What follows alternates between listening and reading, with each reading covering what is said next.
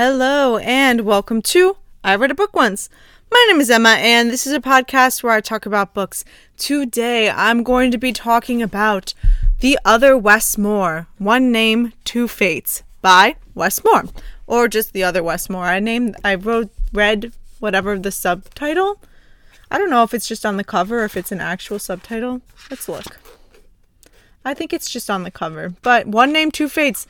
What a true part of the story. Anyways, so like I said on the last episode, if you listen to it, which I just recorded it, which is why I'm mentioning it. Anyways, um, this is a memoir by a guy named Wes Moore about his life, but also another guy named Wes Moore's life, and how the two of them had the same exact name. They grew up streets apart, but they ended up having very different lives, with the author being a Rhodes Scholar, a very accomplished dude now, and the other guy serving out a life sentence in jail for a robbery of a jewelry store and being part of the murder of an off duty police officer who was serving as a security guard at the jewelry store at that time. So it's a memoir talking about their two lives and moments in which there were a lot of similarities and patterns and things like that, but they ultimately diverged into these two very, very different lives. And so I got this book from my aunt. We did a book swap, which I feel like I'm going to mention a bazillion times. But um, I gave her Sisters in Arms, which I talked about last episode. And this is one of the three books that she gave me. And she was explaining it, and it sounded really interesting. And it was really short. It's only about 180 pages or something like that. So I thought, sure. And it was the first one I decided to pick up of the three books she gave me. And honestly, I think it's probably going to end up being my favorite. I don't know. I'm just started the next one, but I'm really, really enjoyed it. I 100% recommend this book. And I'm super excited to talk about it.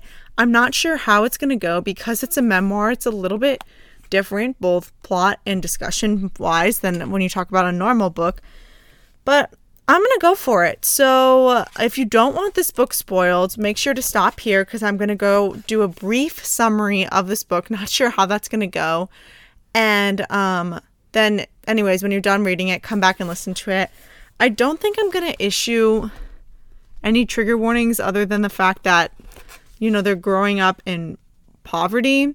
And so you're going to hear about that, but there's nothing extremely awful or detailed or super graphic that is going on in this book. So I think it should be okay for people to read. But without further ado, let's get into the plot summary. So, huh. Well, I guess one thing I want to say is that Wes, see, this is going to be hard for me because they have the same name. Because I don't want to just call him Wes Moore, who's the author, and then the other Wes Moore as the not author, because that feels mean. So maybe I'm going to call the author Moore and the other one Wes. I'm not really sure. We'll see how it goes. But the author starts out by talking about how he's not excusing Wes, who's in jail, his actions or like trying to um this this is what he says. It says it is my sincere hope that this book does not come across as self-congratulatory congratulatory or self exculpatory, most important is not meant in any way to provide excuses for the events of the fateful day, February 7th, 2000. Let me be clear the only victims that day were Sergeant Bruce Prothero, who was the man who died, and his family. So this book is actually about, he says, um, a way of thinking about choices and accountability. So, and talking about how their paths have diverged and things like that. So, I just want to get that out there now because I'm going to be talking about the other Wes Moore's life. And I don't think I'm going to necessarily like excuse what's going on, but we're going to be talking about the factors that kind of got him where he was. And so I also want to make it clear that I am not excusing his actions of a robbery, drug dealing, and being an accomplice in murder. So, yes, there we go. Let's get into it. So basically, there's three sections of this book and they are Fathers and Angels, which talks about their young childhood, Choices and Second Chances, which talks about mostly their teenage years, like their young teenage years, and then paths taken and expectations fulfilled, which talks about like their late teenage years and early 20s. And then, you know, there's some other things. And so each of the sections starts out with kind of a recollection of a conversation the two Wes's had. So basically, the author, after he comes back from his Rhodes Scholarship, he decides he wants to write Wes a letter, kind of being like, hey, we have the same name. What's up? Like, how did you get here? Whatever. And shockingly, Wes responds to this letter and they end up so- forming sort of a friendship, I would say. And they exchange letters for a while and then they eventually meet and they have a series of meetings. The author and Wes meet multiple times, really, and they have these really interesting discussions. What also is interesting is that Wes remains like remains continues to state his innocence for like the entire time saying he was not involved, which is extremely extremely unlikely that he's innocent of the situation that he was convicted for. But basically the book starts out talking about um, their young childhood. They both grew up without fathers. The author's father had a tragic medical like accident thing where he had some sort of like I don't know his airways closed and he died when he when the, the author Wes was only maybe 4 and then um he later his mom moves them from Baltimore to the Bronx and then it talks about his young childhood in the Bronx kind of growing up in the neighborhood how he would do graffiti, but he wasn't involved in anything worse than that. But he didn't go to school a lot of the time. His mom ends up finally cracking down on him and sends him to military school at the beginning of high school or eighth grade or something like that. So he really hates military school. He tries to run away, but he ends up staying there with so many sacrifices made because of how expensive military school was. And it ends up teaching him responsibility and really, um, helps him to grow into the man that he becomes. He uh, enlists in the military. He ends up um, going to college at John Hopkins because his mom and his younger sister end up moving back to the Baltimore area. He uh, does a study abroad trip in South Africa, like right after apartheid ends. So that was super interesting. He becomes a Rhodes Scholar. And it just, that is his basic life. On the other hand, we have the other Westmore, Wes, or whatever we're going to call him. And so his father was just not involved. His mom had his older brother with some other man who, again, is not really that involved. But his brother Tony ends up living with the dad most of the time. Wes lives with his mom, who had been going to college, but they um, stopped the Pell Grant so she couldn't finish out college, which is kind of an important plot point in thinking about like situations and like financials and socioeconomic status and things like that. And so they end up staying in Baltimore, kind of moving around. They end up moving out to Baltimore County. Tony is part of the drug game, but he tries to keep his younger brother Wes out of it. Wes, once he hits maybe 12, 10, I can't remember what age he was, but you know, around that age, ends up getting involved himself because he is tired of not having money. He thinks it seems easy. So he ends up getting involved his mom doesn't know at first, but when she finds out, she freaks out. She says, absolutely not. She like destroys all his drugs, like flushes them down the toilets, like, you can't be involved in this. Wes ends up being like, whatever. And he ends up keeping his drugs at other places and continues to be part of that drug game. He ends up getting a girl pregnant and they end up having two children together. He ends up having two children with another woman later on who ends up becoming extremely addicted to drugs and passing away from drug addiction later on. And so for a while, he's really in the drug game, but then he decides like there's a couple instances when he's like really little of like knives and an attempted murder charge and this other stuff. And then eventually, I think in his like late teen years, early 20 years, he decides he's going to go straight. So he does this program, which I can't remember what it's called. It takes him about a year. He gets his GED because he dropped out of high school to just like do the drug game basically. And he becomes a carpenter. And he stays out of the drug game for almost a year after that as well, but it just doesn't pay as well, and the jobs are extremely temporary. He ends up back in the drug game, and then eventually, him, his brother, and two other men rob the jewelry store. Um, the sergeant runs after them. He ends up getting shot by um, Wes's older brother, Tony and um, they go on the run. They are staying at their uncle's place in Philadelphia, and they end up getting caught. They're sentenced. They're all sentenced to jail, life, no parole, and that is the basic life stories that is given in this book. There's a lot more detail, a lot more anecdotes, a lot more fleshing out and making both of them human. And like, I, I want to also say that the author talks about a lot of his low points, a lot of bad things he did as well. I touched on them very briefly about, you know, the spray painting, tagging, not going to school, whatever. But there are also like a lot of mistakes that the author makes in his young childhood life as well that I don't want to just gloss over and pretend didn't happen and that the author also doesn't do. He really tries to show you a full picture of who both of them are. And like he says, he's not trying to like say, oh, good for me, like whatever, or like I'm faultless, I'm blameless, but actually like showing the differences between the two of them and but also a lot of the similarities.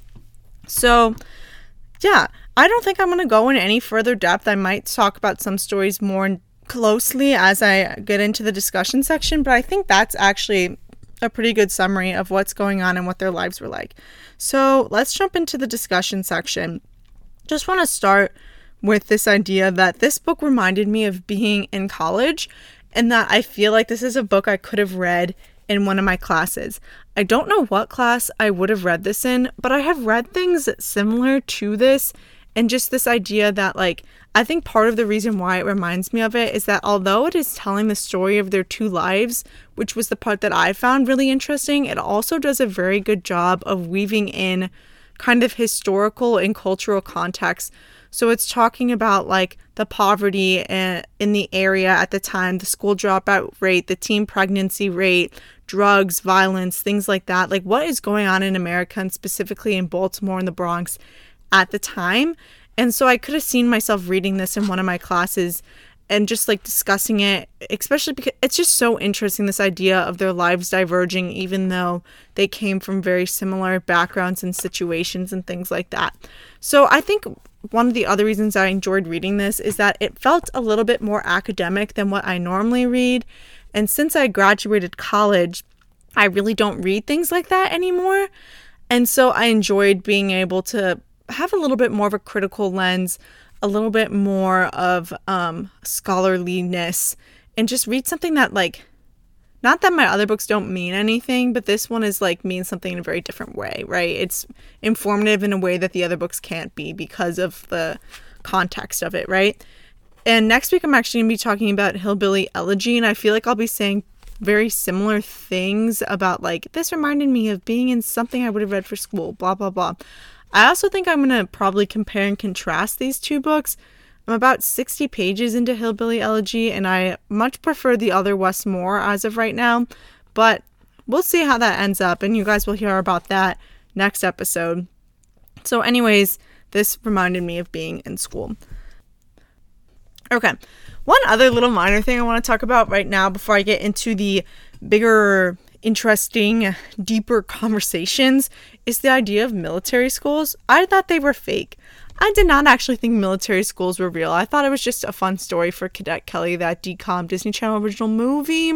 I thought they were just something your parents threatened to send you to, but was not actually a real place people went. I did not know they existed for high school students. I thought it was just like, yeah, they're like college military schools. No, apparently military schools are real. The author Wes Moore went to one, and I'm low key kind of shocked that they're real. Did anybody else also think they were fake? They were just like made up to scare you into being good. My parents never threatened to send me to military school, but you know, that's like a thing you hear like, oh, you're gonna get sent to military school if you're not good, blah, blah, blah. But, anyways, apparently they're real that ended up really helping the author Wes Moore out. He says he learned about responsibility, brotherhood, like leadership, things like that while he's there. And it really does change the tra- trajectory of his life, which is an interesting thought because, like, one of the things that he talks about is a lot is like because they came from similar situations, right? How did they diverge? How was that? Because there's so many things that are kind of similar, but they're not. And they one of the things they talk about, like in one of the conversations between the two of them, is this idea between a second chance and a last chance, and how can you differentiate between when is your second chance and when is your last chance? And I think that's very like First of all, I think that's a very poignant question. How can you tell the difference between your second chance and your last chance? You never are going to know until you realize it's your last chance after it's happened and you either took it, or most likely you didn't take it and you don't have any more chances, which is what happens with the other Wes Moore. And so I think that is a very interesting idea if you think about what was the last chance. I think the last chance for Wes Moore, who ends up in jail, is when he went to his um his like school thing where he got his GED and his carpentry license or whatever because that really he went and he got on the right path and he just ended up falling off because he ended up falling off because he couldn't really support his family with how little money and jobs he had trying to be on the straight and narrow. And then he ends up robbing a jewelry store and being involved in the murder of somebody. And so like that's really you can't really come back from that. And he doesn't. He ends up in jail and he'll be there forever. And so like i don't know whereas with the author Wes Moore you have um i think really his second chance the big one is when he gets sent to military school because prior to that he's like been picked up by the police once for being with somebody when they were tagging they end up being set free and they aren't arrested but like he talks about that and then he talks about he's continuously skipping school, he's being a class clown, he's doing all these different things. And I think another thing that's different about it is like their parents. I'm not saying that Wes, who ends up in jail, his mom is a bad person or a bad mother. That's definitely not what I'm saying. But the author, Wes Moore's mom, like scrapes together all of the money that the family has. His grandparents end up they are from Jamaica and they always thought that once they retired they would move back to Jamaica and be with the friends and family there. They end up putting up their property in Jamaica for sale so that they can send Wes to military school. And this is really like that intervention, whereas the other Wes Moore's mom like doesn't have the money or the like family ability to do that with her son. Instead, she continuously tries to move him to better areas that she can afford, but it's too late in that he's already involved in the drug game and the only way to make him stop honestly is to like completely like if he also got sent to military school but like that's just not a possibility and i think a lot of what this book is talking about also is that like one of the other things I talk about is like expectations. What are you expected to be, but also like your situation and your environment. I don't want to say that Wes is a product of his environment, but he kind of is. Everybody is a product of their environment. And um I just think that like while the author ends up making it out per se, there's also some differences in um their parents' statuses and that his parents both were college educated. Neither of Wes the other Wes Moore. I I hate that I'm calling him that, but neither of his parents were able to finish college. Um, while they do live in similar areas, like there's the family support is a little bit different, things like that, and so there are differences in their lives. But then also a lot of it is ends up being accountability and your own personal decisions. So I think one thing that Wes says is that like, and I'm talking about Wes in jail. He talks about like oh man, I can't remember what he says. I don't know. Okay, I want to read this quote as I'm thinking, as I'm like talking about this. So it says, it's like one of the best quotes of the book. It says, The chilling truth is that his story could have been mine. The tragedy is that my story could have been his. And so, like, I think this really sums up this idea that, like, there were that they could have gone either way. Now, one of the discussion questions at the back of the book is like, do you really believe that like their stories could have gone the other way? I think that the author's story, like the first part of the quote, I think is more true. That the chilling truth is that his story could have been mine. I see it happening more for the author going the route of um, the other Wes Moore, and that like while he didn't get involved in drugs or anything like that, he was involved in like spray painting, tagging, which it seemed like most of the young boys at the time were, but he did get, get picked up from the police for that. He could have been somebody who dropped out of school and that he didn't try. He was skipping so much school, he was barely ever there. You can see for me how I see it, and other people probably see this very differently than me, but I see it could have gone that way. And that the author could have, if he did not have his family's support system and a little bit of the tough love of his mom saying like I love you so much I can't bear to see you like basically you're gonna get you're getting basically expelled from the school like you're not going like i'm worried about you i'm sending you to military school i know you don't want to be there but i love you and so i think this is what's best for you. Like if that didn't happen it's very likely that the author's story could have been that or even just that maybe he does graduate but he's not going to john hopkins he's not becoming a rhodes scholar all these different things right? And that i really see it in that way in that the author in a little way kind of i don't know if escapes his socioeconomic status is the correct term. I don't know if that like fits as i want it to but he's able to have that social mobility because of the sacrifices that his mom and his family make really to send him to military school. So for me i really see military school as that pivotal moment and i think he does as well because after that first year he f- really likes being there. He understands why he's there, like what it's doing for him as a person. He ends up liking it so much he joins the military for a bit, like things like that, right? Whereas the second part of the quote that says the tragedy is that my story could have been his is a bit harder to believe that Wes Moore could have been the author's could have had the author's life. And I think that this is like just to a different degree. Like he could have had a better life. He could have avoided jail because his older brother tries to keep him out of the drug game. He's like, "Don't go, don't do this, whatever." And Wes ends up not listening to Tony because he sees like Tony's got nice clothes, Tony's got this, Tony's got that, and like he ends up deciding like he, wants that. He there's this like kind of silly anecdote where Wes sees somebody with a headset on the corner of the street and he says, I want a headset. And to get a headset, you have to be in the drug game. And that's kind of where Wes starts out becoming involved in selling drugs and things like that. And it's kind of a silly anecdote of like, oh, he just wants this headset. But like it kind of is showing you that entry into it and things like that. And so I don't think that, like, first of all, I don't think that the other Wes Moore could have ever had the life that the author has, and that, like, I don't think his family had the resources to really send him to college unless he worked extremely hard at school and got a scholarship or like to send him to military school. I don't think that really would have been possible. I don't know if like he would have been able to you know, be a Rhodes Scholar to do this, to do that. But I think there is a life path where Wes could have, you know, not been in jail, could have not been involved in selling drugs, things like that. And that could have been just like First of all, listening to his brother, he didn't do that.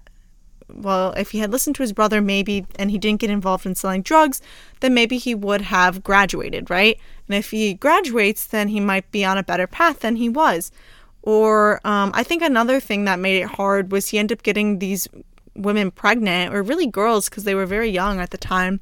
And like at that point, he's feeling a lot of pressure that he has to provide for them and his children and his mom and like whatever.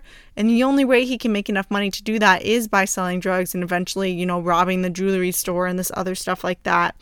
And then um his mom while he, the mom cared about him and like tried to get him to stop and do whatever, she was run ragged, completely exhausted from the many jobs she had to work, the children she was supporting the life that she had to live, like this thing, the things like that.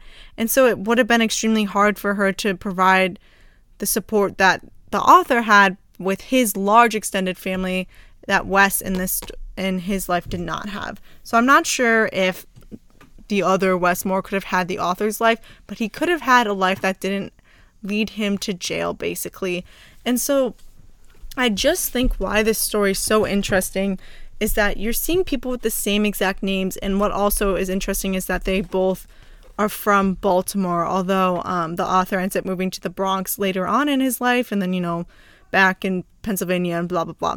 But like you're seeing that and you're seeing just how drastically, like extremely drastically different their lives are. And so, like, it's really kind of illustrating that. But also, what's so great about this book is that it's providing you with context. It's talking to you about poverty. It's talking to you about the high school dropout rate, teenage pregnancy, drugs, violence, crime, whatever. It's talking about all these things. And then at the end, there's like, I don't even know how many pages, like 50, 40 pages of just resources for both people who are trying to help and people who um, need help. And it provides them from like all over to specific different areas and it's just very detailed. So like there's really a call to action at the end to say like you can help make a difference or you can help change your own life.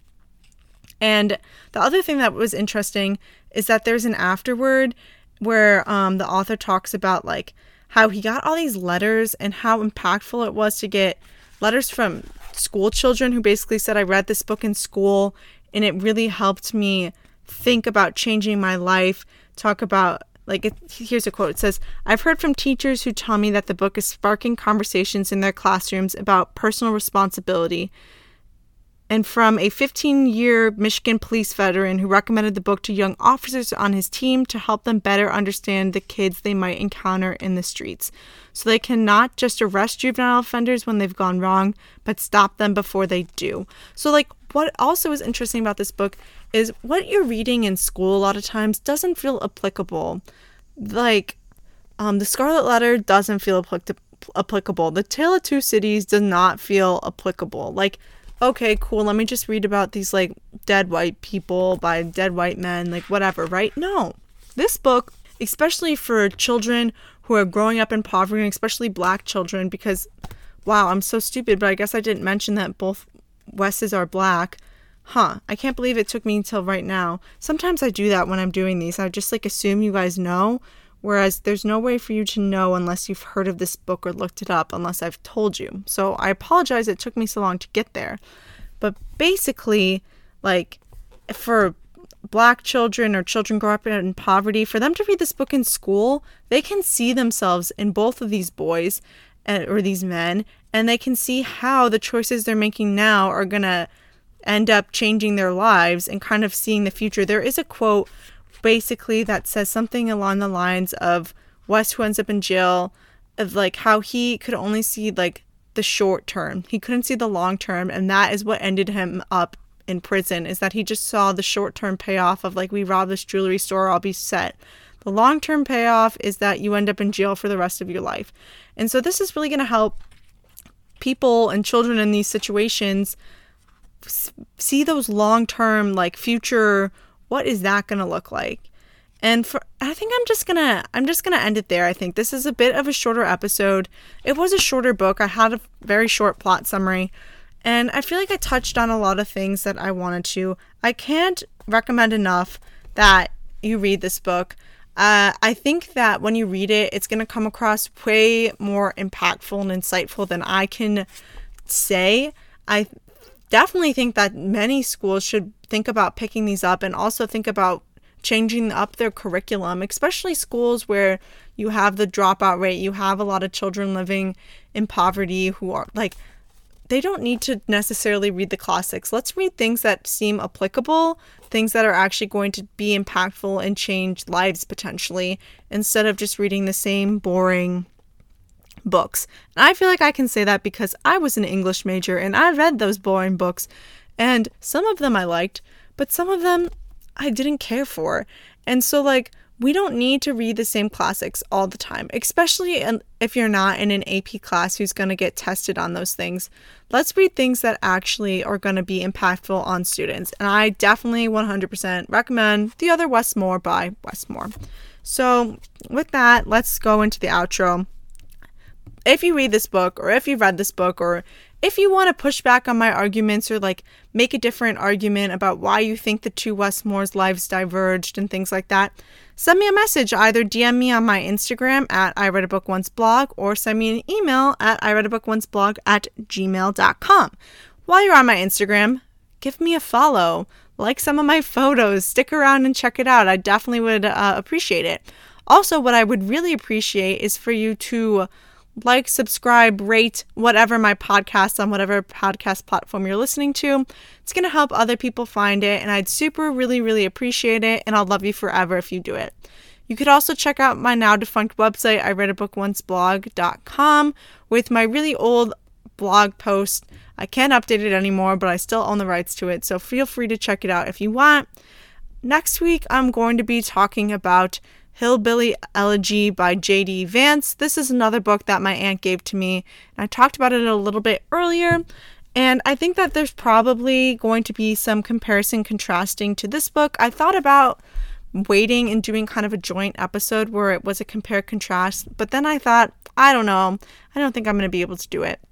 So, Hillbilly Elegy is another memoir, and it is about the author and his family story about growing up and living in Appalachia, which is, if you're not familiar, kind of the mountain range in it's pretty long but like when you think about it think about like kentucky west virginia tennessee like that's like the big area that we're talking about although the appalachian mountains kind of range throughout the um mid what eastern part mid the mid east part of the united states i don't know um so it's talking about his life and how he has an interesting line as well like that he talks about how he's pretty young. He thinks it's kind of stupid that he's writing a memoir, but because his life's nothing extraordinary. But he talks about how for somebody from where he's from, from the social economic class he's from, it is extraordinary.